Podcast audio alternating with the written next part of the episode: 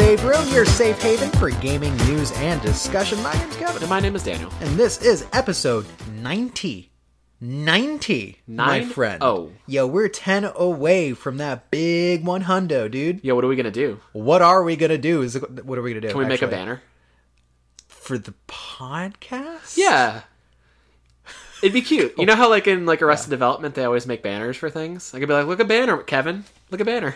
Yeah, I guess that could be. And it'd be like, happy 100. But like it is an audio journey. So do we just describe a banner? And at that point, why not just lie about the fact that we put up a banner? Because if there's anything the Save Room is about, it's about authenticity in video games. We're not going to lie about the fact that there isn't or is a banner. There's going to be one. Listen, I'll be fucking goddamned if I lie to a gamer. Yeah, you don't want to lose all your credibility by lying to a gamer. Hell the fuck no, dude. In gaming, it's all about get good. It's about respect, and it's about ethics and journalism. Those are the three pillars of video games. That is basically the triforce of being a gamer. And also hating women blindly. And also being really upset about what is perceived to be historical inaccuracies just because people have... They view history through a white lens. That's a gamer thing, too. Okay. I feel like I have nothing to be mad about right now.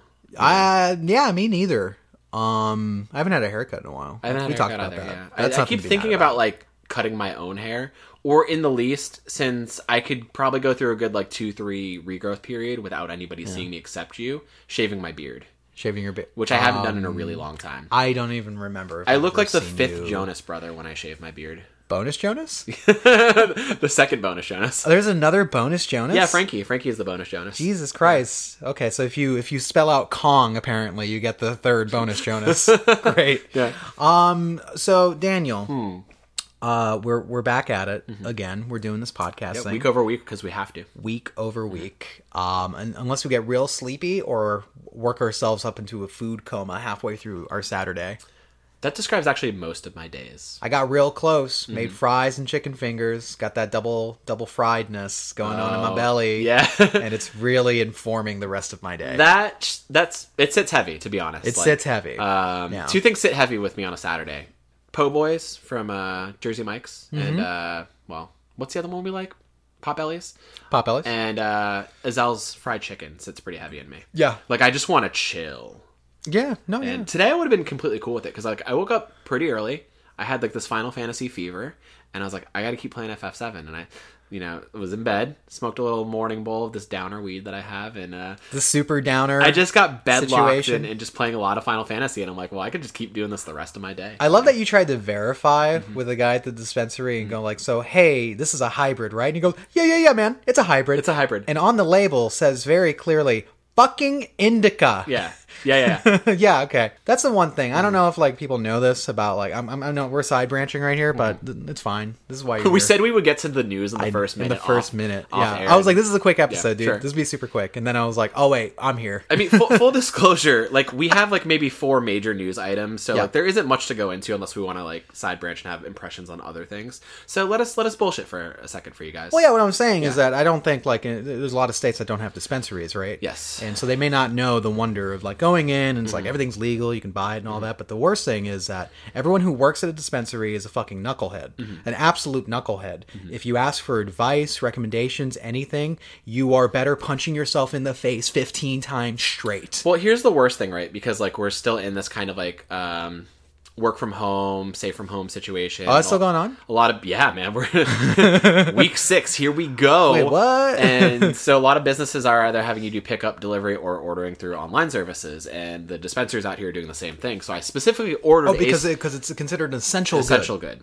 Is because it's, for a lot of people, it's medicinal. Yeah. People need it for pain, for back pain, head pain, migraine, all kind of pain. Or to just enhance their general life, because life is pretty dry. To enhance their game. Yeah.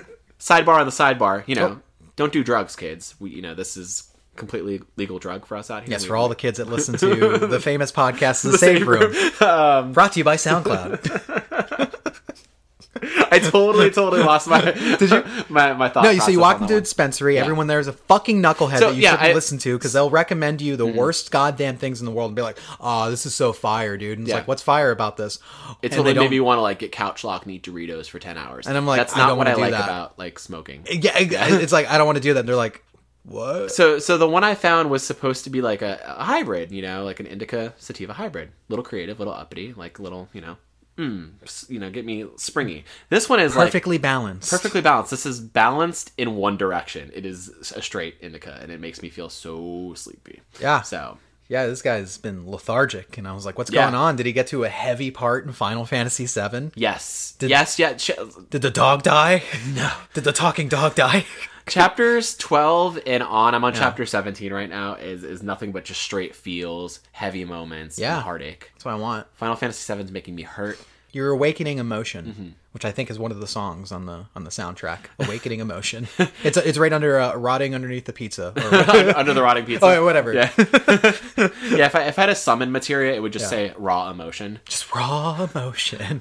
But no, we've been spending the last 8 days with that game in this quarantine state between working and doing our standard stuff that we do is as people. We celebrated Kevin's birthday as well this past week. He turned a ripe 30. It felt like 100 years ago, my birthday. I had a long fucking work week. Every work week has been super, super long, right? Yeah.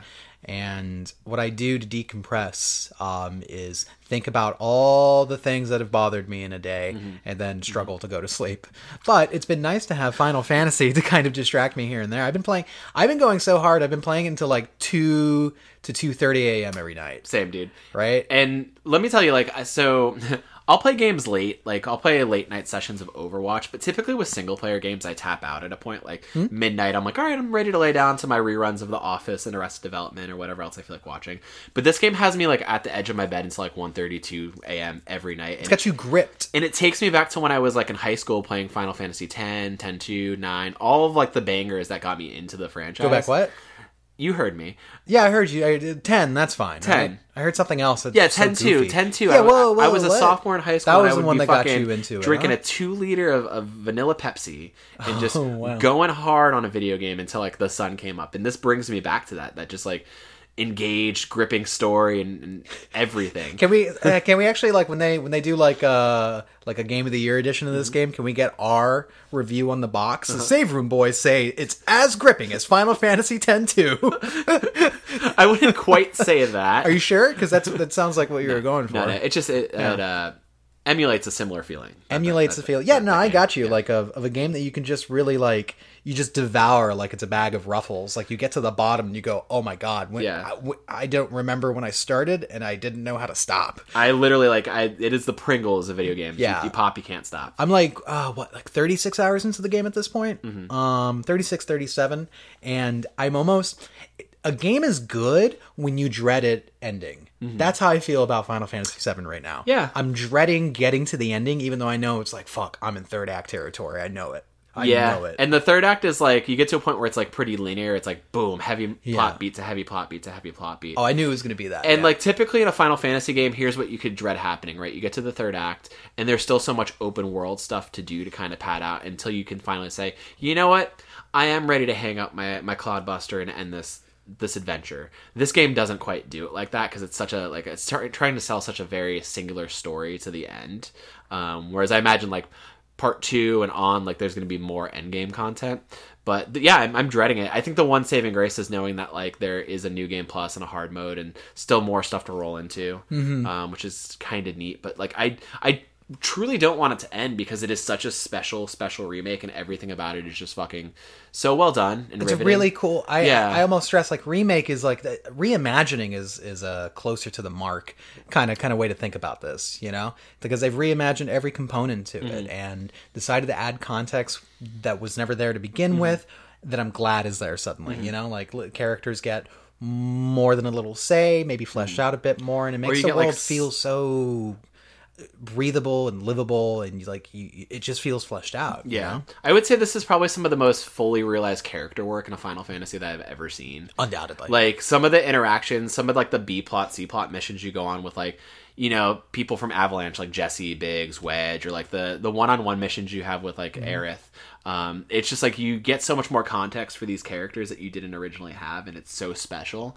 And you just you want to know what's going to happen next in the game, but you don't want to be taken away from these characters because you're enjoying their time with them. There's few interactions that I've had that I haven't enjoyed or had a smile on my face while playing. And I don't know, it's a testament because I always say I never smile when I play video games. No, you just have this stupid grimace on your face, unless it's fucking Resident Evil 2. Then you're smiling with a boner. That's true. Yeah. That's true. But I say to you all the time, I forget how much of a Final Fantasy fan I am. Huh. And this reminds me that I'm a huge Finn fan. You're a Finn fan. Yeah, I don't know why you forget. I'm I've always thought of you as a pretty decent Final Fantasy fan. As I have these special edition Final Fantasy you boxes have all doting my bookshelf. Yeah, and you're into that really weeby shit too. That What is that one with the fucking cartoon characters? The really shitty one, the piece of shit. Oh, the piece of shit with the cartoon characters. Yeah. I can't recall. Can't think of the name. Yeah, something with Disney. Anyway. I give Kingdom Hearts so much shit. You do. A lot of shit. Mm-hmm. And I really do enjoy the original game. Mm-hmm. But that's honestly where it stops. Okay. That's where it stops for good. What if I tricked you and said, part of what you're playing in Final Fantasy VII Remake is Kingdom Hearts. I'm actually in Hollow Bastion. You're in a simulation that Leon put together and the kid from Tron. I would be into that, actually. I want the game to trick me. I like it when games subvert my expectations. That's the best stuff right there, right?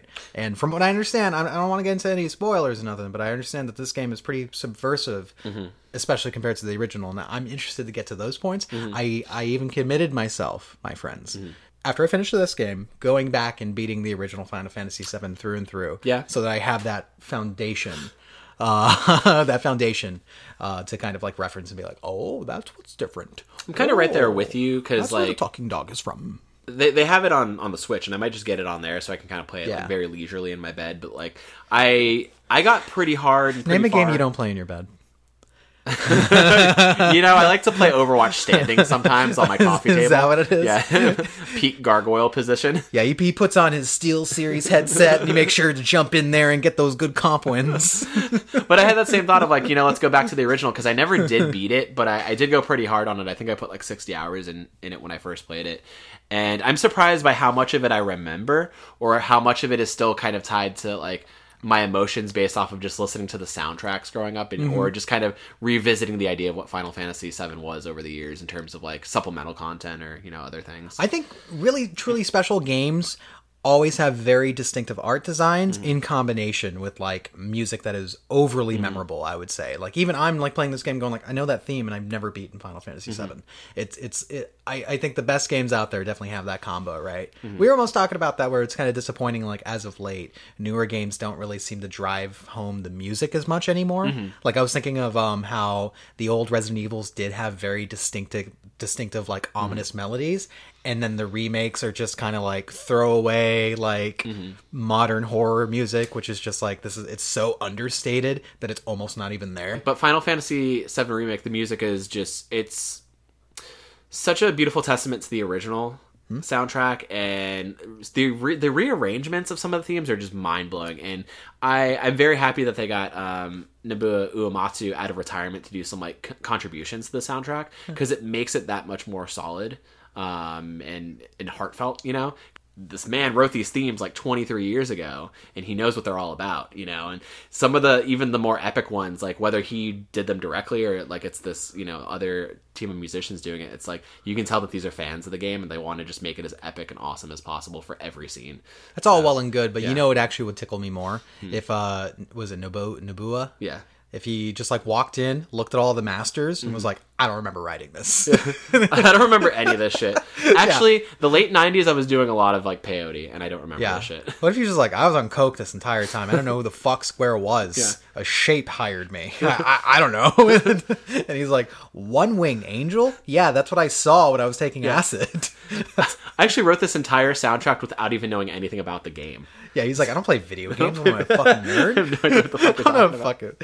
Anyway, let's get into this, this slobber knocker of some save room news. Because before we do that, sir, because I'll say we're going to do a full Final Fantasy VII remake episode. Yeah, we'll get into the ins and outs. This is light. This is just like kind of bullshit talk about it. Yeah, but, dude. Like, you know, as a whole, we are loving it. But I just didn't want to ignore it. There will be some more Final Fantasy talk toward the end of the episode, by the way. I promise you, my friends. But before we get into that, we are, in fact, the Save Room. If you didn't know who we are, well, we were making podcasts in our bedroom before it became the cool fucking thing to do. That's true. Okay? We're like the Bruce Springsteen of podcasters, making like podcasts on like 8 tracks. All right, I'm going to stop you. What are you talking about? that's how he used to make a lot of his demos. Okay, yeah. Like sitting on his bedroom floor with like an 8-track. The boss. We're the boss of podcasters. Do you think he also forgot music that he made in his early days that people were just like, what were you thinking when you made this? And he was just like, I don't know, I was high. What were you thinking when you made Badlands? I was thinking of America.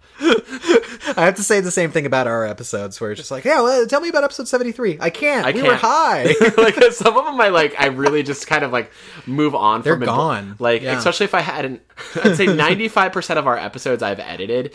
And I have, like, a very waking memory of most of them. Yeah. But some of them I walk away from and I'm like, wait, was that episode 15 or 26 or 30? I don't know. They're all a surprise to me. It's all a surprise. When I'm an old man looking back at my life, I'll dig through the old soundcloud.com/thesaveroomshow and a little tear will roll down my eyes as I go through our fucking, what was it, the Avengers Infinity War review. It's a beautiful one. Oh, it's beautiful. You're right. Iron Man was majestic in that one. Anyway, you can also find us on Spotify, iTunes, Google Play, Stitcher, and RSS feeds everywhere. Guys, if you can actually, like, share us or leave a review or leave a star, that would be much appreciated. If you don't have the time to do so, we understand. There's a lot of asks going around these days. If all you do is walk in and enjoy your time as Safe Room Boys, that actually means a lot to us. So, yeah, that's our goal at the end of the day. Just make, like, content that makes people feel warm or makes them laugh or makes people enraged. Makes them want to start their own content. I had a moment, and this is also a plug as well. Sure. I was streaming on twitch.tv/theredherb last night playing a little Final Fantasy, and our good boy Dave came in, and he said he had a really hard, long day, and he was like, and we were both, like, you were in the chat, I was streaming, and he said, thank you guys, like, you're keeping me sane by just, like, doing your thing, and I'm like, that's awesome. That was cool. I thought that was a cool moment. I was like, that's the reason why we do it, right? You know, I don't want to fucking hang out with Nobuo Uematsu and talk about his stupid music. I want to do this for the actual gamers. You know? I want to do it with friends and, like, have it be this cool, like, communal thing. Yeah. So, how are you doing? I'm good. Oh, you stream too. Yeah, I also streamed Final Fantasy yesterday over at twitch.tv/dungeonsanddaniels, and my stream dropped like 4 times.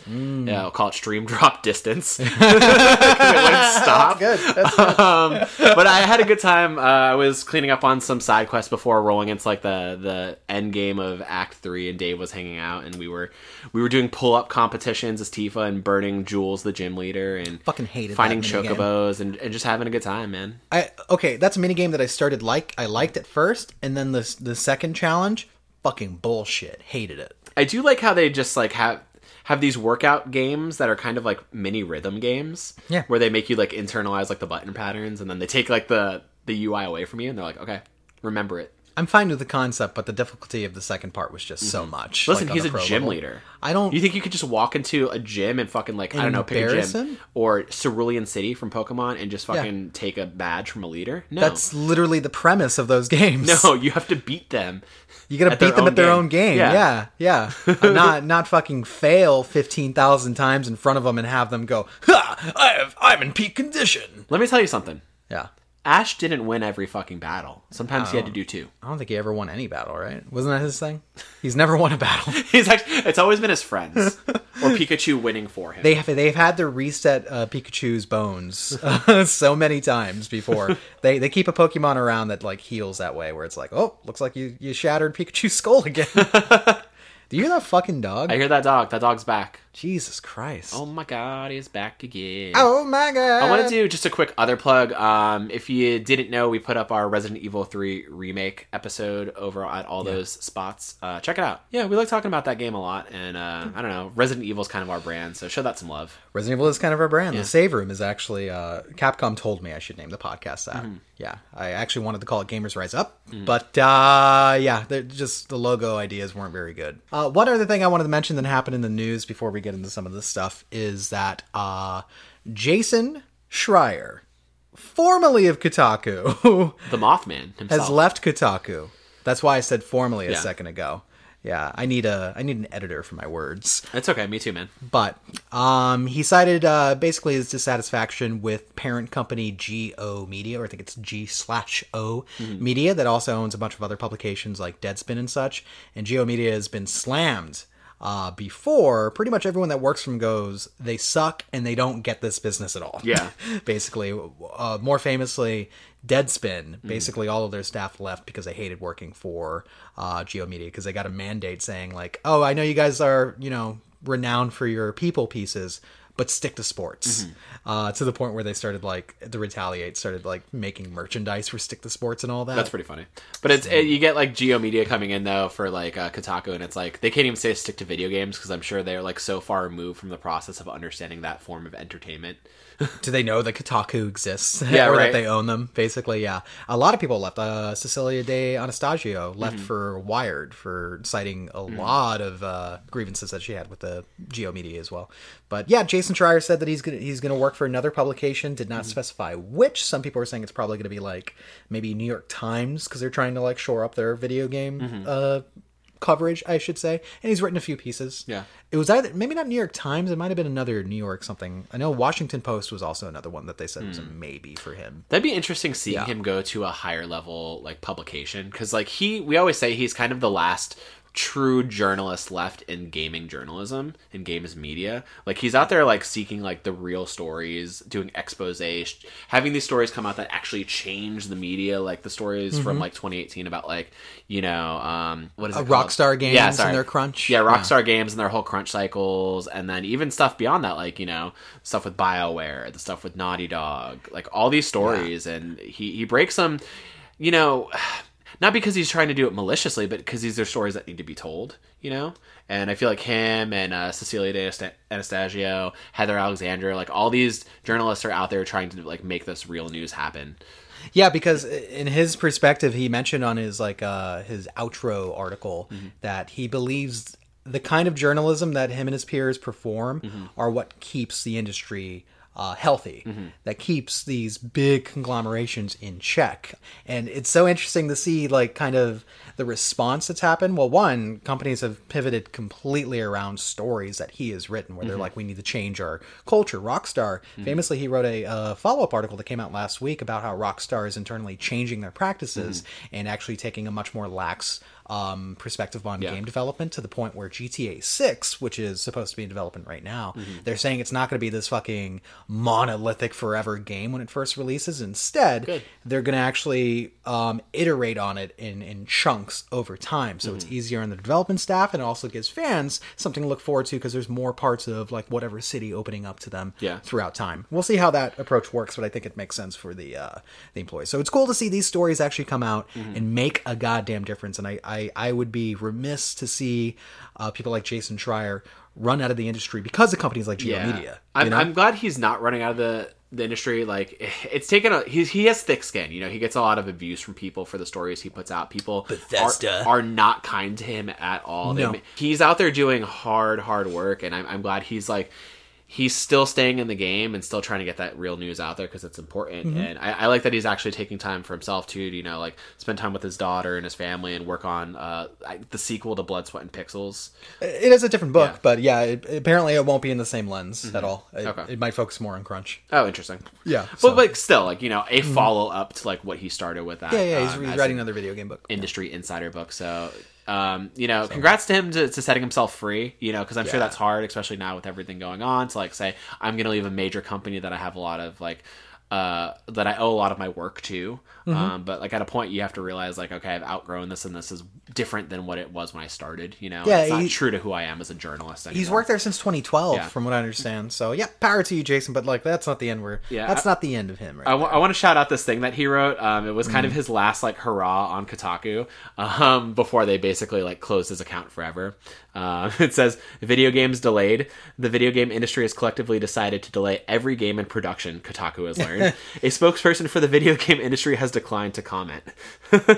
He was known for being the first guy to break game delays, and people would get to the point where they would blame him for delays, and he was like, I'm just telling you what's happening, what's going to happen either way, which is great. He was on an episode this past week of Kind of Funny's We Have Cool Friends. Oh, was he really? Which I really want to check that out, because like, if you guys don't know, it's a show that Greg Miller does where he invites his friends from the industry or other like parts of the entertainment industry or people he just thinks are cool to come on and talk about their careers and their lives. So that's a cool one. Check that out over on their channel. Oh, and also Jason he's not going to be doing Kotaku Split Screen anymore, their podcast. He's doing a new podcast called Triple Click with the same co-host from Kotaku Split Screen. Who did he do that with? Kirk Hamilton? Yes. Okay. Kirk Hamilton, and I forgot the other person. But they are going to be on the Maximum Fun Network. Yeah, so there goes our slot.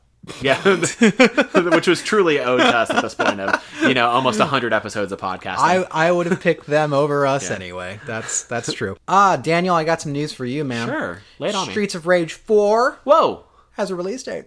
That's a hot word for me. April 30th, my friend, is when it comes out digitally. Your physical release, who knows when that's coming? Yeah, the one that I got through Probably Limited Run Games is going to be super sweet, but they made no promises on when it's even going to ship or if the final design is even actually complete. Yeah, because there's a lot of moving parts to, like, you know, the Sega case and the shell case for the Steelbook and all this other stuff. So I'm cool to wait for it. I wish a digital copy came with mine so I could at least play it in the meantime. But, you know, whatever. Like, if it comes out in June, that's fine. So wait, you're not going to pick it up on the 30th? No. You're not going to download the game on the 30th. No. This game that you've been waiting on forever in favor of the physical edition. That I already paid for? I'm going to wait. I don't know. That doesn't sound like very gamer to me, man. A gamer would get both. Okay. I'm gonna get it. Hey, man, go for it. I'm not waiting for any. I already spent like the. How much was the edition? I think it was like $70. That's some money. It's probably gonna be like $20 when it comes out. I think like $20 or $30 maybe. Wow. Like they put a lot of like time and listen. Love and I didn't know it was like that. I know you were waiting on this game fucking forever. I didn't know you were gonna wait until the physical release that may or may not come out. It's not like I've been waiting on it since the last one came out in like '93 or whenever that was. Like 26 years ago, yes. I've literally been waiting on it since it was announced, like the summer of 2018, and then, you know, when we played it at PAX, I was like, cool, I have it in my hands. I hope it comes out soon. I'm shocked. I can wait another few months. It's fine. I have other. He games. Says that, but I'm gonna walk in and he's gonna have that fucking game downloaded. No, he's gonna have that I'm game not. Downloaded. I'm not. I have like this fucking JRPG fever right now, so I'm sure once I like roll through Final Fantasy VII twice and platinum it, I'm just gonna play like other. I can almost assure you are not currently playing a JRPG if you're referring to Final Fantasy VII remake. It's an action RPG. It's so not a JRPG. For sure. It pisses the purists right the fuck off. What's a Sea of Stairs? Sea of Stairs. So to kind of jump off of Streets of Rage, since they also kind of have a limited run special edition coming out as well. Sea of Stars, which is it's like kind of a retro RPG from the studio Sabotage Games that did The Messenger. They smashed their Kickstarter goal and broke like $1 million. I wanted to hype this up a few episodes ago. I just keep forgetting about it. But Sea of Stars is basically a turn-based RPG set in the same world as The Messenger. They had a Kickstarter going for it, raised over $1 million. And because of this, because they basically like raised 10 times over their target goal. I think their initial goal was like just like 100,000. They're doing all these like stretch goals now where they're like, we're going to add DLC and New Game Plus and like all this other extra content, like do a documentary and all this cool shit. So it's pretty awesome. Hopefully they don't go overboard like Yacht Club Games did with Shovel Knight and just like support it forever and ever and ever. Like, so let me read this real quick. Developer Sabotage Studios' Kickstarter campaign will end on April 18th and it's already raised over 10 times its target, smashing every one of Sea of Stars' stretch goals in the process. These goals have expanded the game's scope considerably, from the addition of fully animated cinematics to the production of behind-the-scenes documentary, and the last two are especially big. The fifth stretch goal was a New Game Plus mode and an alternate ending. As Sabotage explained in a Kickstarter update, the new alternate ending will reward players who achieve 100% completion by, quote, connecting a few additional dots and providing even more closure to the adventure of Sea of Stars. So this is pretty neat. It looks like kind of a top-down, like, tactical RPG in the vein of, like, Chrono Trigger. Mm-hmm. I like Sabotage Studio for what they do a lot, actually, because they take these, like, kind of retro ideas, but put them in a modern skin. Like, you didn't play The Messenger, but that's like a really awesome like testament to like fucking Ninja Gaiden and like Shinobi and games of that nature. And it's got a lot of humor to it. And I watched the trailer for this. I think I showed it to you too. Like, it's got like this very beautiful like hand-drawn style and like these really lively sprites, and the music is just like so cool and throwback. So I'm excited for this one. Well, if you like your retro RPGs, go ahead and jump over on that Kickstarter and kickstart this game for y'all. If you like old games, which apparently gamers do. Sure. Only old stuff, not new stuff. Star Wars Episode 1 Racer has a release date. It is May 12th. Ooh. Sebulba is happy. Ooh, they really missed out on May 4th, though. Huh? That would have been a good one. That would have been a really good one. May the 4th be with you, man. It's coming out for PS4 and Switch. It's going to be $14.99. I don't think it's that bad. No. Asper Games is actually the one porting it. They worked to port Jedi Outcast and Jedi Academy recently, and those are both like, what, $10 right now that you can pick up. Awesome. Happy times. Hopefully the game holds up. I'm not holding out that much hope, but I imagine it's going to play just how the original did. Yeah. They got Jake Lloyd to actually do the voiceover for Anakin in the original game. I did not realize that was cool. Actually Jake he didn't Lloyd. Have much else going on. Like, what was he going to say? Oh, rockin'! I love pod racing! It's working! Is that the force I feel in my pants? Padme, I love you. Look at what I can do, Mom. You're 10 years my senior, but I like you. Wow. Yeah, there's some things in the prequels that... I don't know how you got away with, George, but, you know. Actually, Asper Games, if they really wanted to go for broke, they should have gone back, remastered all the voice lines, got back Jake Lloyd now to play him. That'd been great. I love you, Padme. Padme. but they can't get Natalie Portman. They get, like, Kira Knightley instead. They get confused on that one. they end up with Shoshana Roberts, whatever her name is. Shoshana Shawshanks. What was it? She was in Rules of Attraction. You know what I'm talking about. Yeah, I know what you're talking about. The other Kira Knightley.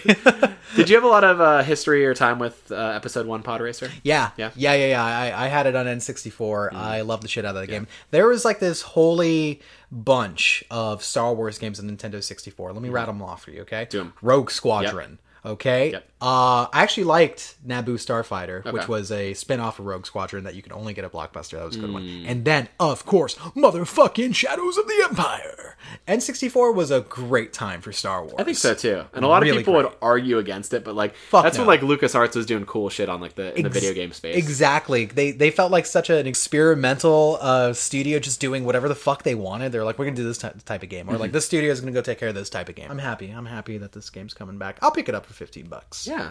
Should be probably cheaper, because I don't remember this game being very robust at all. There was a lot of replay value, because like you did a lot of circuit races, and then you did them on like harder difficulties, or I think there were like 6 main planets you go to as well. You different planets on this one? Yeah. That game was hot. That game was hot. And then it had the first-person mode. And like you would wreck your pod racer as you would go, so you have to repair it on the fly, which would cost you time in the moment, but it would make you faster in the long haul, so you could probably catch up and win. Risk versus reward, man. That's pod racing. And like you can upgrade your pods. Man, that game was so good. The game is hot. Yeah, you can customize your pod.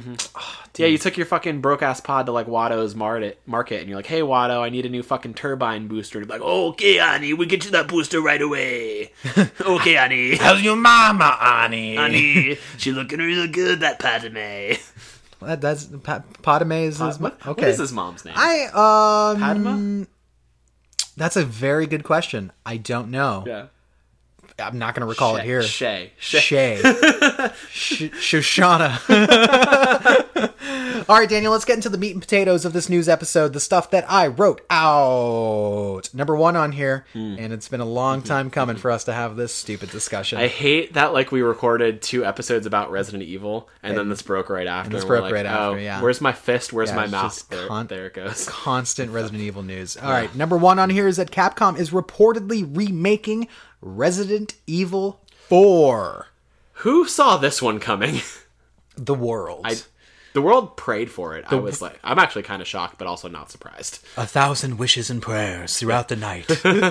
John Capcom woke up suddenly with a start and said to himself, do you remember that 2005 spooky game? Yeah. The one that made us all the money? The one that made all the money, right? The 7.5 million units that went out. Yeah. Remake it. Go for broke. Get the real studio on here. Go for broke, man. All right, so in here. Sorry, Code Veronica. And major apologies to Dino Crisis. Capcom knows what its next remake is, and it's a game most of you likely own 2 to 3 times as is. Yes. Multiple outlets, including Video Games Chronicle and Gamatsu, have had sources say Resident Evil 4 remake is in full production and is planned for a 2022 release date. M2, the studio founded by former Platinum Games head Tatsuo Minamami, did I say that right? Minamami. I think you had it good the first time. Minamami, and I'm adding syllables in there, is said to be leading the project. This is the same studio that helped RedWorks develop Resident Evil 3 Remake, along with internal Capcom teams. But what's a Resident Evil leak without hearing from the Capcom leaker himself? The aesthetic gamer, a.k.a. Dusk Golem. The Golem's back. The Golem is back. 2 episodes in a row. Mr. Golem wrote on Twitter that this leak was inevitable, but doesn't feel it's the right time for it because the remake is, 2 years out. We won't see anything for it for at least a year, and it's not even the next Resident Evil game releasing. Resident Evil 8 is next year, supposedly for Q1 2021. He also says fans should keep knocking on Capcom's door about a Code Veronica remake, since the company does listen, and RE8's team will need a project once that game is shipped. Dusk Golem tweeted about M2's involvement. Surprisingly, the studio was established in 2018 with the express goal of remaking Resident Evil 4. M2's assistance on RE3 Remake was a practice run of sorts for the studio while they continued the work on RE4. The title has been in development for over 4 years and has series creator Shinji Mikami's blessing. He was reportedly asked to helm the remake but declined due to his obligations on Ghostwire Tokyo. I know, but also, he owns a studio, Tango Gameworks.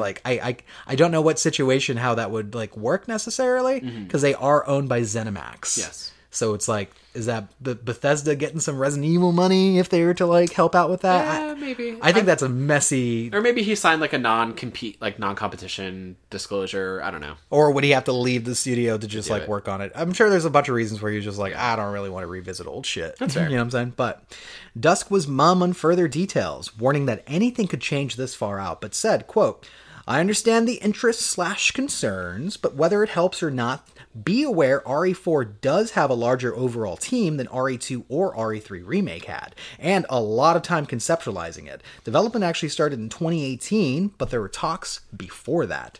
End quote. Well, Daniel, we are past the question of whether or not they should, because it looks like they're they are. Yeah. So... what should this game be? Because in my opinion, this is a really dicey one tonally and as far as legacy goes to remake, because one, a lot of people will bring up it's not really that old, 2005. Sure, its mechanics are outdated, but overall it's still a really well-placed action game. I mean, it was the first modern Resident Evil. Yeah, by all accounts. It informed so many games like fucking Dead Space with a third-person shooter over-the-shoulder aspects and all the remake games that have come since. It moved the series away from fixed perspectives and pre-rendered backgrounds and into kind of a new age of Resident Evil. And zombies. Walked away from zombies completely. Yeah, walked away from all the normal monsters and introduced more of a campy tone where, Leon S. Kennedy was kind of a swashbuckling main character versus being behind the ears rookie and such. What a chasm of a jump in terms of, of character development, where it's was there a movie in between 2 and 4? No. So there's you literally nothing. Get him being a wet behind the ears first day on the job cop to being this fucking quippy boulder punching son of a bitch in Europe. Yeah, who's makes no sense. Fucking doing flip kicks and jumping out of windows and using every gun under the sun against every enemy imaginable. Yeah. It's a huge about face for the series, and in fact, Part 4 created the identity crisis for Resident Evil between straight-up horror and then action horror. And in fact, we're back there again, man. RE3 was an action horror game. Yep. We could really just say history is repeating itself at this point. So I think the question is, how do they go about remaking this game in a way that feels A, modern, and B, doesn't feel disrespectful to the original game? Okay. Because this one's a really hard one. Because I feel like if you're remaking a game that's like 25 years out, way easier to deal with, right? Cause, I think so. Because like everything was so outdated then, and a lot of people have just stronger memories of it than the actual like legit product itself. But this one is like, nah, man, you ported this fucking yesterday. Yeah, it was ported to the Switch fucking like a day ago. I remember Steve Gaynor tweeting about it. Like it's his favorite game of all time. Yeah. So what's up? I think the what they're doing here is smart, right? You say it's easier to remake a game from 25 years ago. Yes and no. Well, like, no, it's like, not easy doing anything, right? No, but I just mean in terms of expectations, right? Like, yeah, exactly. You remake a game like, we'll say Final Fantasy VII or Resident Evil 2 or even 3 in this remake standard, and people have a lot of preconceived notions or things that they expect the game to be, and then when it isn't that, they get upset about it, These developers had a vision going into it, and like it's what they ended up with in the end, So like you have like gamers who, especially with Resident Evil 3, like screaming about like cut content, like, what do I want from Arithmetic going forward? Content. I want that cut content. I said cut content. Yeah, but here's the thing with this, right? If we were running into the territory where Capcom kept on this every year remake track, I'd be super worried. Yep. The fact that they've been working on this since 2018, and we still have another 2 years before it's even out. It hasn't even really officially been announced. And the fact that they have like the best of the best working on it, they had M2 kind of getting their feet wet, but they're also going to have Capcom proper on it. They have all these other people. They have fucking, Shinji Mikami's like blessing and all this other shit. And it gives me good faith that like they wouldn't roll forward with it if they didn't think they could modernize it and do justice to it. But there come a lot of challenges with that, right? Like you always say, the issue with this game, it's so totally different, right? Like, how do you mix the camp with the action combat? How do you balance and modernize, like, shooting 100 villagers at a time and, make up for things like ammo popping out of their body or, like, some of the stuff that doesn't translate to, like, a modern game, Especially if you have, like, people from, like, Platinum on it. There's a way you can go with it. I just worry that it might lean into, like, other territory, like, maybe Devil May Cry, maybe that sort of camp and that sort of, like, tongue-in-cheek, like, humor. But we'll see how they like evolve that part of it. But in terms of the gameplay, I'm not worried about that. Like I think they're gonna like keep building off of what 2 and 3 remake have done and just refine it. Yeah. And make it faster. And if there was a game that needed a mechanical boost out of like all of the games in the series, well, first of all, Code Veronica needs so much help. Yes, but we'll get to that. RE4 definitely, that I feel like that's a barrier of entry for a lot of people because it's still technically the tank controls, just from a different perspective. So to go in and add the RE3's mechanics, you're in a good spot already, right? People would be like, "Oh, thank God," right?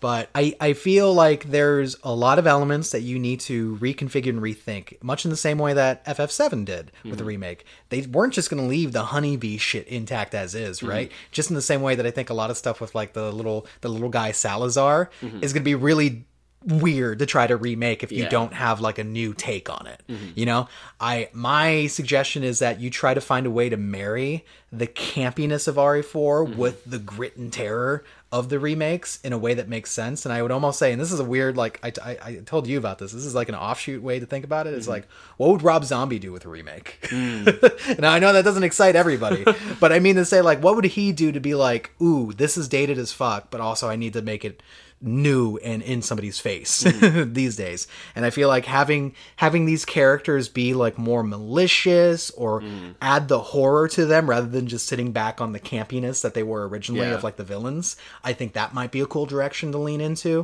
where then we started to bridge the gap between what the remakes did with what this original game was, right? Because I still think there's a lot of stuff that would translate super well. Yeah, I think so too. Exploration, the environmental puzzles are a big part of it. The general settings too, like the general each setting in the game is really fucking neat and well thought out, and I think that's going to translate perfectly with this new skin. Like how many years later? 15, 17 years later at this point. So that's going to be super cool to see. But yeah, you do have to kind of recontextualize a lot of these villains because it's like a lot of them. We're over the top, campy, almost like comic book villains. They were almost caricatures of like what you would see in a real take on these characters. And I imagine that's still going to happen, but like I think they're going to maybe ground them a little bit more, right? Yeah. Like a character like Salazar is so over the top, way too over the top, right? God forbid to see how Capcom deals with like the Wesker problem when they get back to a game where he's featured in it again, right? Like how do you deal with fucking this Matrix inspired? Well,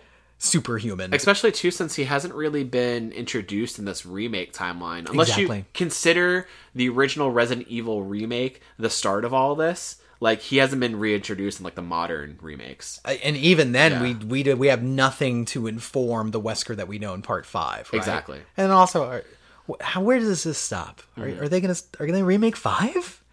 I say no. I say don't do anything like that. I really think you just need to stop at 4. You need to stop at 4. Because at that point, you're just being kind of, like... You're being super derivative. You're being derivative, too. Yeah. And it's just like, go back and make the last remake you need to make. Yeah. Maybe there's 2 more you need to make, right?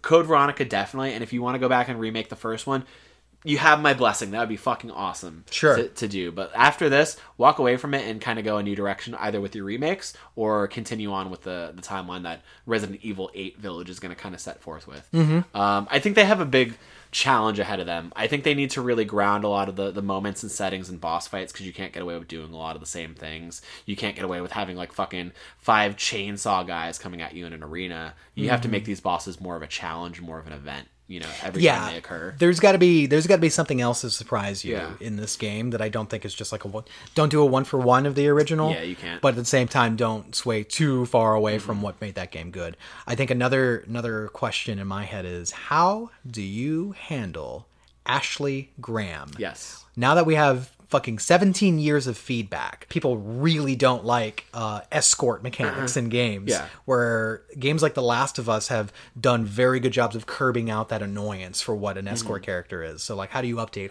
her, especially her characterization? I do not think you can do what she was in the original, which was useless and helpless. It was my date with the president's daughter, and she was super annoying in a lot of dead weight. And I think you have to really kind of look back on the last decade and a half of companions and kind of like do something new with her and make her a new character. Look at Elizabeth from BioShock, look at Ellie, look at some of the characters even that you haven't as companions in Final Fantasy, and do something new, because like you walk a dangerous line by doing a 1-for-1 representation of what she is, what Leon is, what this game is.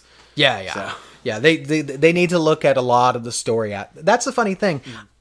Like, from a gameplay standpoint, I don't think there's much that needs to be remade, just remastered. Yeah. But from a story perspective, the whole bitch needs overhauling. What do you think is like the most critical thing that needs to happen for this to be successful? Or like, what's something that they would need to take out? From the original? Yeah. Ashley. Okay. That's not going to happen. I mean, it's not going to happen. They need to revisit how Ashley is done, right? Because that's like that's the plot line of why Leon's there at all, right? I think the most critical thing that they need to do is figure out what is that balance between tone and gameplay.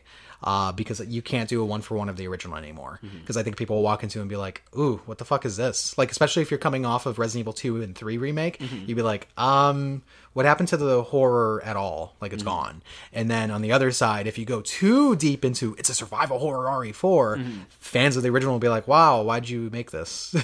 Why'd you call this 4? You know, what if you do something cool with it, right? Because this is definitely one of the longer Resident Evils. Like, this is like it's a long 10-hour game, 10-hour plus game. Yeah. Maybe do it in parts, or maybe the first act you lean into kind of what RE2 remake and 3 remake did in the village and the castle, and make it more of a like kind of grassroots survival horror game. And then when you move on to further settings like the island, then ramp it up. Now we're taking that Resident Evil 3 inspiration. Now we're fucking going next level with it. Here are these action set pieces. Here are these bigger moments. You know, it's not all at once. There's an evolution to it that we seed from the beginning that makes sense. So. That actually, I think it would work to have like a sense of scaling that respects Resident Evil beyond what 4 is. Yeah. Respects like the whole lineage of where we were and where we went. Like this feels like a game that's super important to Capcom. Yeah. And you could tell by the way that they're just like, we established a studio to just make this game is a serious proposition. Yes. Right? And to have like their best of the best like come in and assist on this. I think they give a shit about this one. This is not just like, we want to get it out the door and it's going to be like a 4-hour campaign and sorry you guys were upset. No. They want to make this one right. I have faith in them. Like, I don't think they would do it if they didn't think they were doing it for a reason, you know? Yeah. Much like when, you know, Neil and team made The Last of Us Part 2. That's not something they needed to do, but they did it because they felt they had something to say with it. And I feel like Capcom is the same way right here. They have something to say with this remake. Yeah, as much as it pains me, that's the same reason what we don't have an Onimusha or Dino Crisis remake. Capcom's not confident about the direction of what to do with that these days, you know? Yeah, I mean, well, they're definitely getting a lot of feedback from fans. Like, you know, when they post these, like, hey, we're asking for the community's feedback on like what we're doing with Resistance or what you want from the next remake. A lot of people say, hey, do Dino Crisis, do these things. Mm-hmm. And I hope they take a lot of that into consideration and move forward with it, you know. Get the right people on the team. Get like maybe fans on the team, you know. Do what Sega did with Sonic Mania, you know, get like fans and lovers of the franchise to make this new product. Right. You know. Maybe. That could work out. Mm-hmm. That could work out. Or not ever. Or not. Daniel. I mean, we won't know until Dusk Golem breaks the next bit of news about it. That's true. Yeah. He's got some secrets. He knows what's up. He knows they kill Ashley in the first act. He knows it. Now, here's two things that this game needs for me. It needs a Mercenaries mode, and it needs a Platinum Trophy. Yes. This will be the first time a Resident Evil 4 will ever have a Platinum. I know, it's super important. And it's important to me. That's the only thing that fans have been screaming about, that Platinum. They're like, you have such a bogus trophy list. It's a bogus trophy list for the fucking ports. The ports, yeah. Like, I was like, this is a 12-hour fucking game, and you guys have, like, 6 trophies. This is disgusting. Yeah. And then the other side, Mercenaries. Yep, bring back Mercenaries in a big way. Don't try to sell me on some bullshit like asymmetrical other multiplayer mode. Yeah, right? Asymmetrical online that was never there to begin with. No. What if they just decide, Mercenaries. Hey, you know, we thought about Mercenaries, but here's a Resident Evil 4 Battle Royale. It just feels so stupid that it's like, Mercenaries is beloved amongst fans. And Capcom always looks at it and goes, you don't want this, right? This one? This, like, they're dangling it over a balcony? Yeah. This is the one you don't want, right? Oops, I dropped it. Anyway, here's Resistance. Here's Resistance. Like, fuck off. They literally could have done Outbreak or Mercenaries or anything else. Literally anything. And we would have been happier. But anyway, let's move on to number 2, my friend. We got a few others on here. Number 2, Sony, Sony may produce a limited amount of PlayStation 5s during its first year. Okay.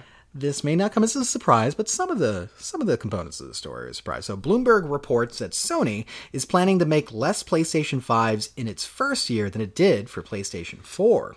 This throttled production is said to be unrelated to recent events, although sources close to the company say the coronavirus pandemic has impacted their promotional plans, I guess. And that apparently entails actually having a big production or conference for us for a reveal. Apparently that's scrapped. Yeah. So I don't know how they're going to reveal this thing. Anyway, so rather, Bloomberg writes that Sony, quote, expects the PS5's ambitious specs to weigh on demand by leading to a high price at launch, end quote. That sentence doesn't quite make sense, but what they're trying to say is that these components are so fucking hard to get, it's going to be a very expensive console. But yeah. It has nothing to do with coronavirus or anything that's happened in the last 6 months. No, actually. These things are like hidden materia. That's bullshit. I'm so sorry. That's bullshit. Bloomberg says the Japanese giant has struggled to set a price on the console due to scarce components. Mm-hmm. The scarcer the components, the higher the price tag must be for Sony to break even on the system. Game developers that have worked on titles for PS5 anticipate the price to land somewhere around $499 to $549 in this very economy. Good thing, sir. I just got my stimulus check. I'm gonna have to save that. There you go. Yeah. That's the PS5 stimulus check. Thank you, Donald. Anyway, according scrub that. We're never thanking him for anything. Thank you, you orange idiot. Anyway, according to those close to the console supply chain, Sony intends on producing 5 to 6 million PS5s in the fiscal year ending March 2021. The PlayStation 4, in comparison, sold 7.5 million units by that time in 2014. So to avoid reliance on one-time hardware purchases, Bloomberg says Sony is considering a price cut for existing PS4 and PS4 Pro models to encourage recurrent revenue through PlayStation Plus and PlayStation Now subscriptions. Sony likely sees value in how Microsoft has managed their Xbox Game Pass program and is hungry for the same meal. You could expect Microsoft and Sony to keep within lockstep of each other, especially with release plans. So far, neither company has backed out of a holiday 2020 release for their next-gen consoles. However, the Bloomberg report implies that if one company were to delay, the other would immediately follow suit. PS5 production may still take a hit due to COVID-19, however, as employees are working from home to curb the spread of the virus. The company's own board has been unable to meet to make key decisions for the current fiscal year, including plans for their next-gen console. So, hey man, COVID has no impact on what's going on here, but we might see some huge delays, throttled production, and key decisions cannot be made. But it's just because these parts are hard to find. They're scarce, Daniel. They need to send a whole team. Jim Ryan has a task force combing the planet for fucking loose chips in the desert. I rolled my eyes so hard they rolled out of my fucking head. Yeah. I mean, I honestly think, like, everything about this year tells me, guys, you really need to put the kibosh on this. I'm sorry. You can't release a brand new console this year. Games are getting fucking delayed because development houses are switching to work from home, or they're dependent on outsourced studios that are shut down right now. There are so many problems that I don't understand how in a realistic world you can say we're going to launch this shit in 2020. It's like launching a console in the middle of a recession. You don't do it. Like, you know, just don't do like it. 2010 Sony would be like, let's ride out the PS3 for a few more years. They should honestly do that with the PS4, to be honest. Maybe get your fucking hardware development and, you know, manufacturing deals in place, get some stockpiles going, because, like, okay, it is not unheard of for a console to launch with limited supply. The Switch ran with pretty limited supply in its first year, you know. It wasn't until its second year that console life sales sprang into, like, the tens of millions, you know. So, like, it's not uncommon for, like, there to be supply and demand and limited consoles, but it's just, I don't think it's the right time for it, you know, especially at an asking price that's that much, and, you know, we don't even know the logistics if this is going to ship correctly or on time. If, you know, studios like Naughty Dog can't promise a game's going to come out in a certain time when they have to delay it indefinitely, maybe you should kind of delay your console plans indefinitely. You know, I don't think you need to release it at the same time as Microsoft to just be, you know, neck and neck. You can make up ground. Yeah, you can make up ground. I mean, and that seems like a sorry excuse. It's like, we're afraid of our competition getting the jump on us. Do you really think people, like, they won't have the same problems as you, Sony? That they're going to come out with an expensive fucking console that people are going to be slow to adopt because a lot of people don't have jobs right now, man. A lot of people are like, okay, gaming might be at an all-time high in terms of, like, you know, entertainment interest right now, but buying expensive consoles is not something everybody can do. No, definitely not, and especially not now. Right. So it's a weird thing. Actually, you brought up a good point before where the console cycle or the console life of PS3 and Xbox 360 was actually the longest in the industry because of a recession. That's not the 10 years is not a normal console cycle. No, it's not. A lot of people started thinking it was and got surprised when PS4 and stuff were coming. And it was just like, no, guys, it's actually supposed to be 5 to 7 years. That's it. And that's what we're actually seeing with this current gen. It's their plan is 5 to 7 years and we have something new.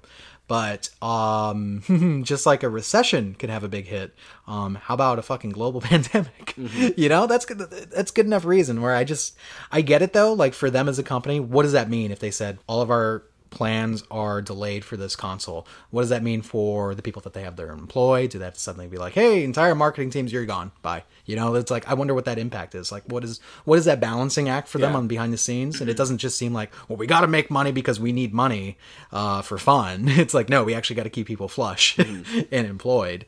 I wonder if that lends into their decision a little bit as well, because yes, their marketing plans are fucked right now. Yeah.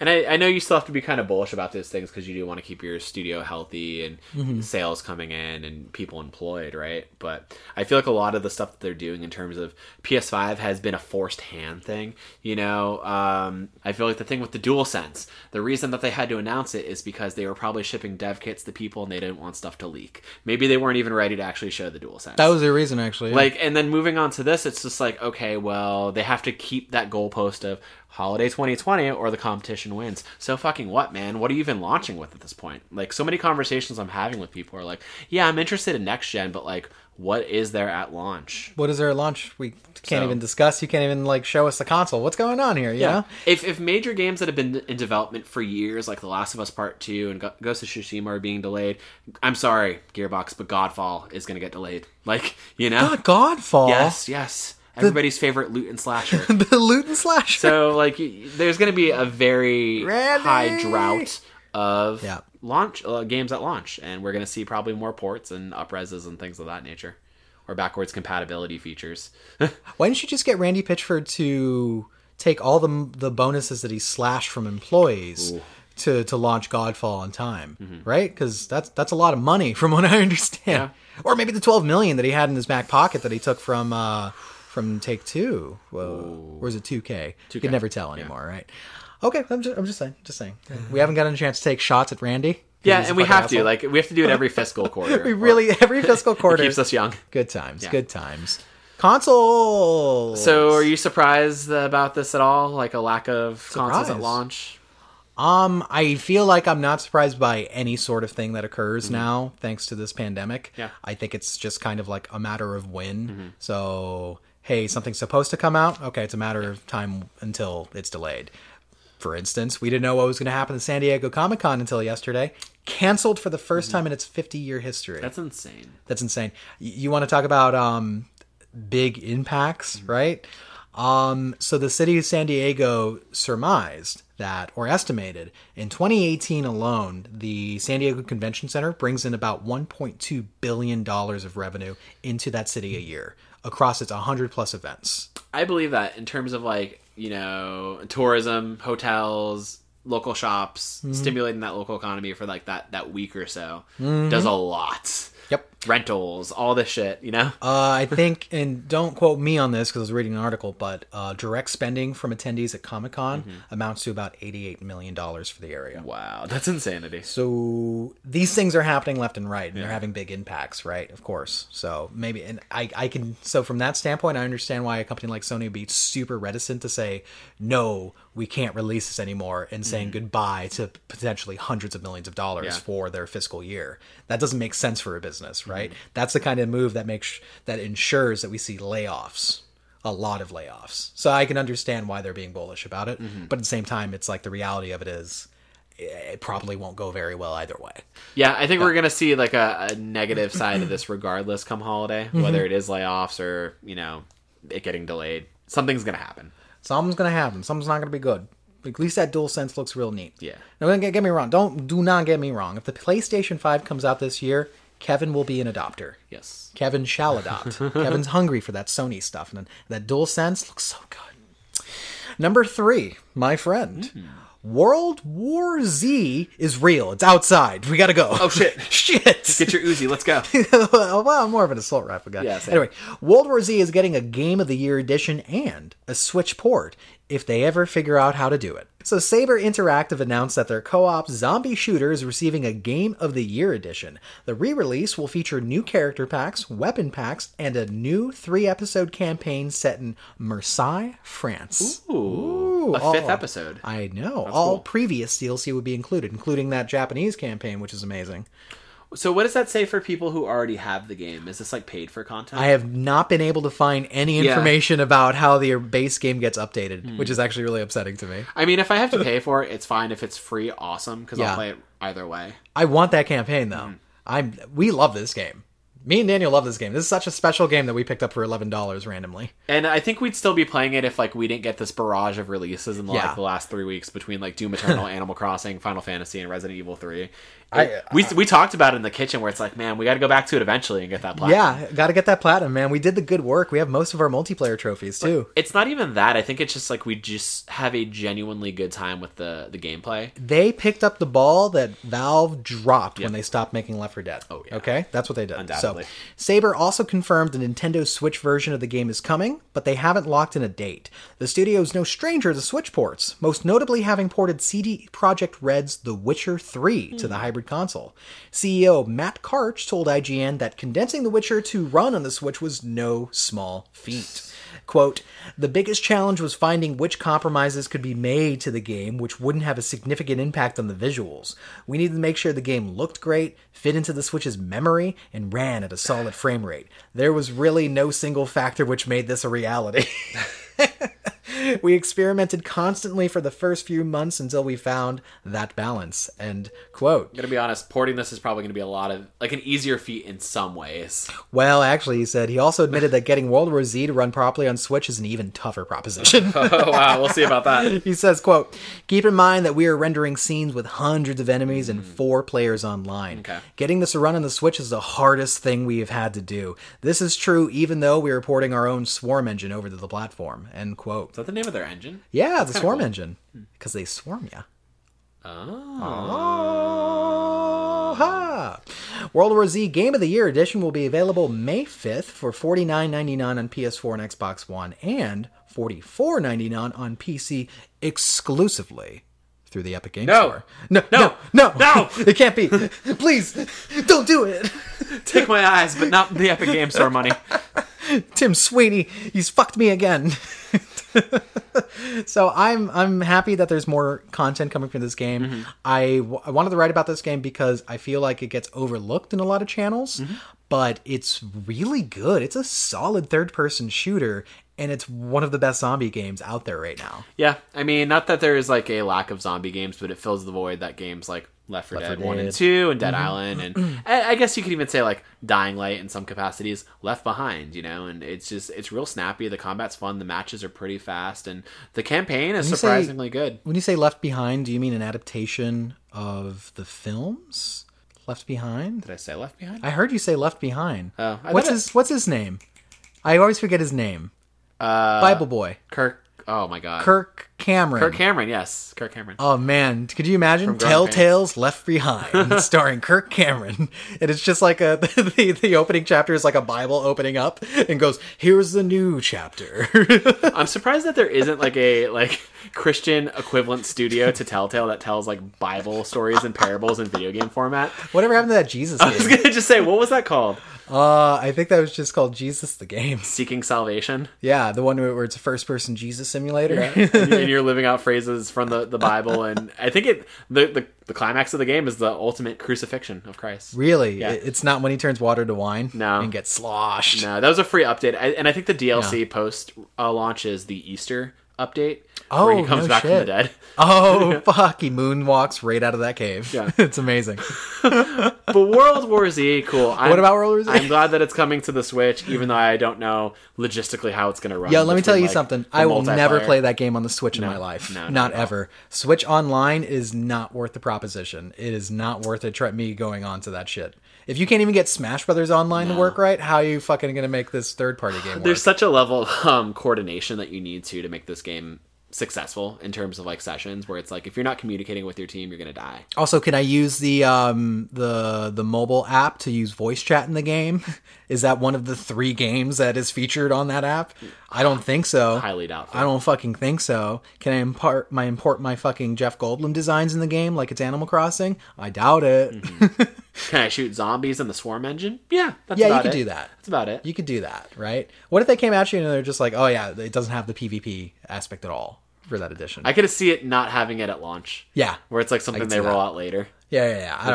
They do like a Nintendo Direct where it's like, coming in March 2021, World War Z. Ah, but the multiplayer is not coming till May. It's a hard thing to make like an online-centric game work for the Switch. It just is. I guess. I mean, they ported Overwatch to the Switch. I don't know logistically how that game is doing or how well it plays. I don't know anybody talking about that game. I mean, that's a tough one too, because it came out when all that stuff with Hong Kong and Blitzchung was happening. Oh, that's true. But you know, I know if people have played it, and if it scratches that on-the-go Overwatch itch, so maybe that's going to be the same thing with this game for people. Y'all, these gamers go crazy for the Switch. They act like they leave their homes. It's crazy. Why portable mode? That just means they want to have YouTube on the background while they just lay down and play a game. Come on, don't act like you're going on a train. Nobody can go on a train these days. Yeah, at this point, like, you might as well just have a PlayStation because you can't go anywhere. Yeah, man, just get a PlayStation. Get a PS5. All right, good stuff. Now the last thing on here, my friend, we're back to where we started, talking about Final Fantasy, and I thought this was all very interesting stuff because this came out of an interview. So, the latest Famitsu interviews Final Fantasy VII Remake's director and producer, and we got some tidbits out of, well, the why, the where, and the when about this game. Okay. So the April 23rd issue of Famitsu features an interview with both producer Kitase Yoshinori and director Nomura Tetsuya regarding the first part of their reimagining of Final Fantasy VII. Shout out to Frontline Gaming Japan for paraphrasing the duo's responses. When asked how development began on the remake, Kitase said that he had the idea around Final Fantasy VII 25th anniversary to simply redo the game using graphics from Advent Children. That was really where it began. Kitase credits the development staff for expanding the concept, including coming up with a hybrid combat. Nomura mentions that the combat system was remade several times during development, as the team wanted to strike a balance between real-time action and the active-time battle system. Because the two contradicted each other, the team underwent a lot of trial and error to make it work. Though Kitase directed the original game, he says most of the direction, story, and world-building was handled by Nomura. Kitase did contribute some level planning, including the Mako Reactor 5 scenes. That's pretty much it. When asked what the hardest part of remaking the game was, Kitase referred to fans as mental remakes. This is where time and nostalgia creates a beautified version of parts of the game in players' heads, raising their expectations. Kitase says most of the staff working on the remake grew up playing the original, and the respect they had for the game's legacy helped them push through the mental remake barrier. Nomura ended the interview by saying that the remake does not overwrite the original. He hopes fans of the original can enjoy the nostalgic parts of the game as much as the parts where it deviates.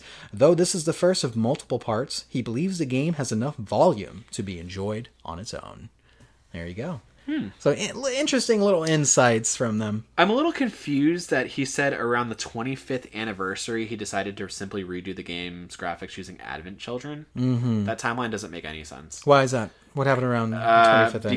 Because so the game came out in 1997, right? 25 years from then would have been 2022. So like 2022? Yeah, like that timeline doesn't add up. Came at out all. In 1990. Well, that's weird. Yeah. So that's the only like weird thing that I was kind of scratching my head out. But this was a paraphrase translation so of the feminist. Maybe the year got lost. Maybe the year was wrong. Maybe the 15th anniversary makes sense. That makes a little more sense because this started in development, I guess, officially in like 2015, and they've been working on ideas from it even prior with like some of like the Final Fantasy 13 iterations. You look really disconcerted by the timelines. You're like, well, so there's a lot of timeline issues and incongruencies with this game anyway, as you'll find out in like, the latter parts of the game. So even with the staff, they were just like, wait, what? Where, there's a dog that talks? What the fuck? But I think so, to kind of quote where he said the hardest part is the idea of mental remakes. I think they like smashed that out of the park, you know? When you play through the first, and I'm going to do some light spoilers here and there, so if you guys don't want to listen, that's fine. But like the opening moments of like kind of going through like the, you know, Sector 8 Mako reactor, which is kind of like, or is it Sector 1? I'm sorry. I don't remember. The opening Mako reactor that you destroy, that you do in the demo, that is the opening hour of the original game, is so faithfully recreated and hits on so many emotional beats. And even from there, like, I think they did such a good job at capturing what it felt like to kind of walk through some of the sectors of the slums and like some of the later parts of the game, like the Shinra building. It's like we had these ideas of what these might have felt like in our head as a kid as being like expanded, and they made it feel expansive and modern and made it feel like kind of just such a cool retelling of these environments. And they did something special with it. Like, I know it was probably a lot of stress to get this right, but like, I can say they nailed a lot of those environmental parts and major story beats where they kind of start to diverge, you know, is like kind of where like I'm scratching my head at times and I'm just kind of like, okay, you're playing with some weird like timeline and time travel and, you know, infinite Earth shit. That's the shit that I love. But we'll see how they handle that in like the last chapter. But I think for the most part, like the two of them, Nomura and Kitase, their brain trusts and the team of people that worked on the game that have history with it, they did something that was faithful, and I'm happy to have this product in my hands. You know, it makes me happy to be a fan of this game and Final Fantasy as a whole, because it feels like just such a beautiful homage. You know? I love the mental remake thing, because that is a challenge, because a lot of people do gas up something that wasn't actually there to begin with, because it just kind of crystallizes in their head, right? That these big adventures are their first foray into like a narrative driven game. For a lot of people, Final Fantasy VII was their first Final Fantasy. Yeah, they make it bigger than what it actually is. When you go back and like you play it on the Switch, you're just like, ooh, this game's ugly. Ooh, this dialogue's really shitty. Ooh, that didn't hold up well. Okay, this is really dated. Or ooh, these characters are kind of whatever in one dimension, and this game spins it all into this web of like this tapestry of like, you know, updated graphics and dialogue and emotional beats and music, and it all is like, it comes together, and they nailed it, you know.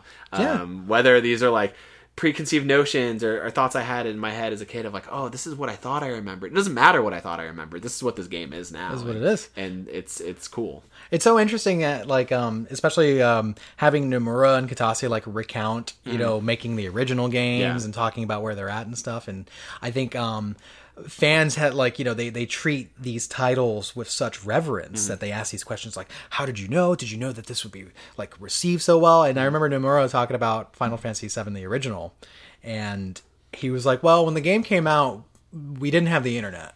So I didn't even really know it was a success until we were like making like 8 or 9. It was fun, which is the funniest shit to me. Yeah. It's like, well, that's how it was, right? They didn't know. They were like, look at Famitsu and be like, oh, I guess people are interested in this.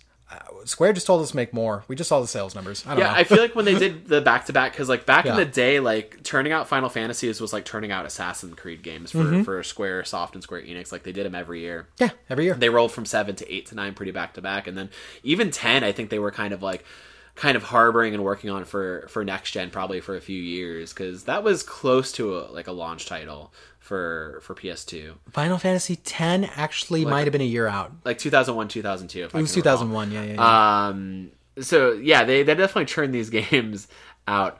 I think one of my favorite other bits is talking about like the evolution of the combat system, and I think this is where it probably pisses a lot of fans off. I think the combat is so brilliantly evolved from 3 different areas. I'll say Kingdom Hearts, because there's a lot of shortcutting and like button mapping that's so integral to like Kingdom Hearts 1, 2, and 3, you know, Birth by Sleep. Final Fantasy 13, the stagger system is realized here in a new way. It's so cool to see that, and actually kind of the pivoting between like different job classes and roles to like, you know, build up a stagger meter and take an enemy down faster each time. And then Final Fantasy 15, that sort of blending of action RPG and turn-based like ATB building. It's like all 3 of these games came together to make this combat system, and I think it's like they took the best ideas of every game, seeded it, and then made this happen. And I think it's awesome. I know like not everybody's down for it. I've seen some people say like the combat's actually their least favorite part. What? Maybe they're looking for like more of a free roamy Kingdom Hearts dealy where you can jump and hack and slash, or maybe they're looking for something more traditional like turn-based. Get that out of your head, though. Like this game is not that. You'll slap that out of your head. I think actually Square has gone on record as early or as late as 2018 or 2019 saying mainline Final Fantasy will not go back to turn-based combat. Sorry. Yeah. They like the spin-offs might, and then like games like Octopath Traveler are going to definitely like harken back to that old school kind of mindset, but Final Fantasy proper is not going to do it anymore. Yeah, I think they sailed that ship with Final Fantasy 11 and 12, and then when 13 came out and kind of retooled everything, it's like, nope, you're not looking back at this point. Yeah, which I think is fine. Yeah. There's obviously a lot more ingredients to Final Fantasy than just the turn-based combat, in my opinion, and a lot of it has to do with the story and the sounds and the music and the different like systems at play with each other. I really love how they realized the materia system in this game. Yes, it's simple to use, it makes sense, and you can fucking customize it to your liking completely. Because there's been like menu systems where that are just like super convoluted and hard to use. It's like its own thing where it's like, do I need to take like a 3-lesson course to figure this out? Is this like an IT program? What the fuck is going on? You're like, no, this one's simple. Yeah, they definitely simplified a lot of the systems in ways that make visual sense, and like they give you a tutorial for almost everything that you encounter for the first time, which is pretty neat. I will say in a lot of like ways, this is probably one of the least Final Fantasy games I've ever played, even though it is like a, a remake. But like in terms of like, you know, its linearity, the way it pulls you from doing certain things to mainline story beats, or the lack of exploration, or the lack of an open world, the action RPG elements, the fact that you're not actually finding summons in the real world rather than doing them in simulations in VR. Like there's so many like elements that are very untraditional for a Final Fantasy game, but yet it is still deeply and innately a faithful retelling and reimagining of the original. You see it deviating hard, and I know it's not going to resonate with a lot of people. They're going to be like, this isn't the game that I grew up loving, and that might be true, and we're sorry, you know? Hopefully there's something along the way that you can find and love, whether it is like seeing Aerith for the first time or seeing your favorite Turk on screen, you know, not the one from Scrubs. Yeah. Oh, that's my favorite Turk. That's my favorite Turk, yeah. I will say it's like... Square Enix has done a good job of like porting those older experiences over. Like you can basically get the entire collection on Switch right now, save for like the Super Nintendo ones. That's so like that. Those are still there. Those games still exist if that's what you remember and that's what you like. I do get the disappointment of it, but I think from a developer standpoint, they could do something where it's like, let's take Resident Evil 2 for instance. I think if they released a game that was just modern graphics but pre-rendered backgrounds and all the items were in the same place, a lot of people would be like, I don't see why you made this. I guess it's cool. And then purists would be like, well, you know, they could have done some more. You know, like it would have been like, you can't win at that point. There's always something to complain about. So it's like, I encourage studios to push a title and its concept forward. this is a remake, right? This is not, hey, not a one for one. Exactly. We're not remastering part one. Mm-hmm. That they've made that very clear about their mission statement on this, right? They're like, this is a remake of Final Fantasy. I would say even with their approach, like, okay, visually, like, we're at part one of a remake, which is fully representative of disc one, basically. And I imagine they're basically, if in my head, I hope they do three in total at most, where it's like each one is each of the discs. That would kind of make sense, but there are going to be things that are going to get lost along the way, or that might not feel super faithful, but it's like, this is going to take time to see and work on. My thing is, do they keep going on this remake path, or they kind of one and done here, right? Like, I know Final Fantasy 16 is inevitably in the pipeline. I think they're done supporting 15. Final Fantasy 14 is always going to be a thing that they're going to pump money into. I keep crying for like a Final Fantasy VI remake in the vein of like Octopath, but like, it would be cool to see some of like the later PlayStation ones get remade, like 8 and 9, you know? How do you remake those in a way that makes sense, you know? Can you do it in the same way? Some of the battles that I'm in, like, you know, when you're getting chased by giant robots and shit like that, like, I immediately thought, like, it would be amazing if they did the opening of 8, like, remastered, like, that were remade like this. But I don't think there's enough fan interest to make 8 happen in that fleshed out of a way. And I think my preference would be that they do 16 after this game. Yeah. That 16 is not an MMO, by the way. Because they seem to do like every other game is an MMO. I'm not interested in Final Fantasy MMOs at all. Unless you told me that it plays exactly like 7, but MMO, I'd be like, okay, maybe. Like, if you told me the combat was there, I'd be like, I'm interested, but still not my bag. Yeah, like, it's gonna be hard for me. Like, even with this Final Fantasy fever I'm feeling right now, he's got the fever. He's hot. To go back to the other games and get the same level of satisfaction from the combat, because this is probably my favorite combat system of any Final Fantasy, bar none. Yeah, like, the synergy between characters is so cool, and switching on the fly to build up like the meters, and like specking your Tifas and Clouds and Aerith and Barretts in a way that like feels personal is so fucking cool. And like, no game has really matched that for me, you know, in the same way. And I love the fact that they all, like, when you get them all in a party together, each one feels so essential and complements the other. And unique, too. And, like, to the point where I thought that I would just, like, use them as tertiary characters and just focus on being a hack-and-slash master as Cloud. Not at all. I am constantly switching because I'm just like, ooh, Cloud's no good for this. Let me go over here. Like, and it works. And I was like, no, I don't mind switching to Barrett or switching to Aerith, where other games would make that feel a little painful. Or if I do have the preference, I literally just hot swap materia. Like, if I have something that I like that, like, Barrett has that, like, maybe it's a magic attack, I'm like, let me take it and put it on another character that I like using more, you know? Yeah that makes sense. But even still, like, I'll start a battle, I'll line them up with Cloud, I'll switch over to Barrett to get that build and maybe throw some magic down, and then do the heavier punches with Tifa, and that's my lineup, man. That's how I roll. I know, that's a good lineup. Now, the question that I do have to just wrap this up is that, well, we keep on forgetting that these are pretty substantial games. Yeah. Like, this is a very substantial game, so that means these are going to be mainline releases for Square for a while. Yeah. So does that actually mean 16 is probably not going to happen because their commitment to getting out the full dearth of how many ever episodes there are for 7? I mean, I think it'll just get inevitably delayed for 10 years like 15 did. We're going to see different permutations of it, or maybe ideas that maybe got put into 7 remake that just got scrapped and then reused for 16. Honestly, I'm okay. Like, I would like the idea of another remake down the line for other games, but like, finish this. I can tell you have a story you want to tell, and like, there's so much that's fundamentally astounding with this game, and I just want to see you keep evolving it from the next part to the next. So like, yeah, I think their main focus should be on this, because like, this is going to bring in money, it's going to bring in fan intrigue, it's already bringing in people who are unfamiliar to the series. Keep rolling on this, you know. 16, yeah, I'm excited for whatever that's going to look like, but this has my taste and attention right now. Yeah, so same here, you know? Same here. I'm interested in 16. Do something really interesting with 16. Don't just do this because it works, right?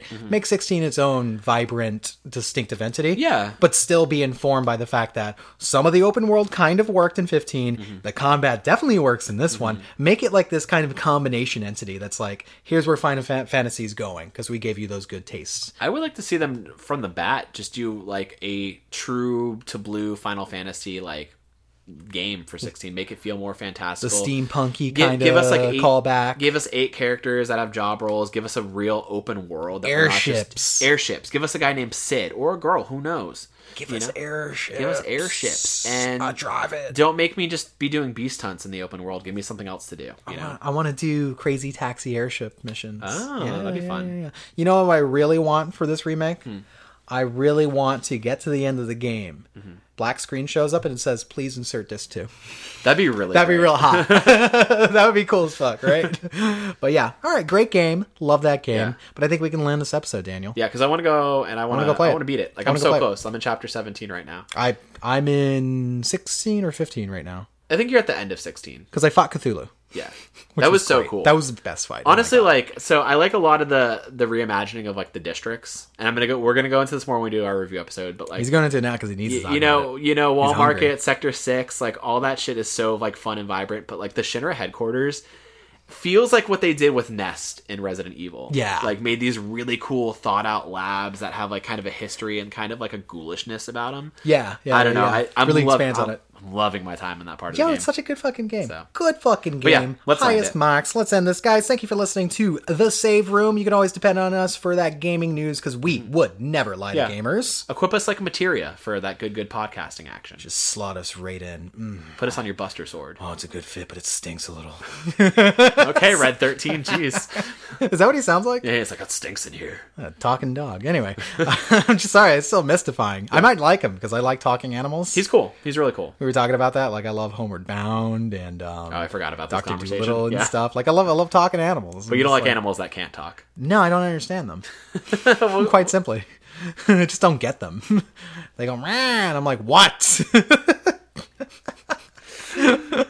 Anyway, guys, thank you for listening to us. If you want to check us out on Twitter, please at us at Save Room Show. Jump into our menchies. Give us your best horny on main FF memes. Holy shit, how horny on main does this game have you? I'm pretty horny for Aerith, which apparently is the wrong answer to everyone I know. It's like, it's Tifa, bro. And I'm just like, guys, this Aerith over here, she's got that charm. She does that mental sparring with Cloud. Yeah. She challenges him to be a better person. She's got, like, this cottage girl next door look and feel about her. Girl next door, she's so sweet. The girl and next thing. Yeah. Like, she does challenge Cloud and make him want to be a better guy. Right. But, like, Tifa is best girl. It's hard, right? It's choosing between, like, your childhood loves. But, like, I don't know. Tifa's gonna win in my heart every time. Aerith, my love for her is eternal, right? Yeah. Just as she is, for sure. Undoubtedly. What about Jesse, though? What about Jesse? Hey, don't sully her name right now. You know, I thought I had some interest for a second there, and then, like, I don't know, it just kind of fell off. Yeah. She definitely seems like the kind of chick where it's just like, if you are even a little bored, like, if you say, hey, honey, I actually just want to, like, stay in and watch, like, some Chernobyl on HBO this weekend, she will leave you. She will leave you. She will leave you for good for somebody that's on a motorcycle. That's actually a true statement about her. Okay, so you got to really, do your value plays, right? What was the one thing you said where it's like, imagine you were, like, betting Jesse, and, like, just in the middle of sex, you said, like, psych. Oh. That was the best sex of my life. Psych. Yeah, no. Yeah. And then, like, Tifa is for people out there that really want, like, a girl they can present to their parents, but will step on them. Exactly. That's not really my style. Like, I like a rough girl who could maybe, like, beat me up and maybe switch. Yeah. I like, maybe be a dom, maybe be a sub. Maybe I got soft skin. Soft skin. It breaks easy. Yeah. So that's never been a thing. Like, don't bite me too hard. just hard enough. You can squeeze my balls, though. Whoa! All right, we gotta land this. Thank you guys so much for listening. Don't jump in our mentions about Kevin's ball squeezing, but definitely jump in our mentions about the best girls. We will see you next week, probably for another episode, and hopefully our Final Fantasy VII remake. Thank you guys. Good night. Wow.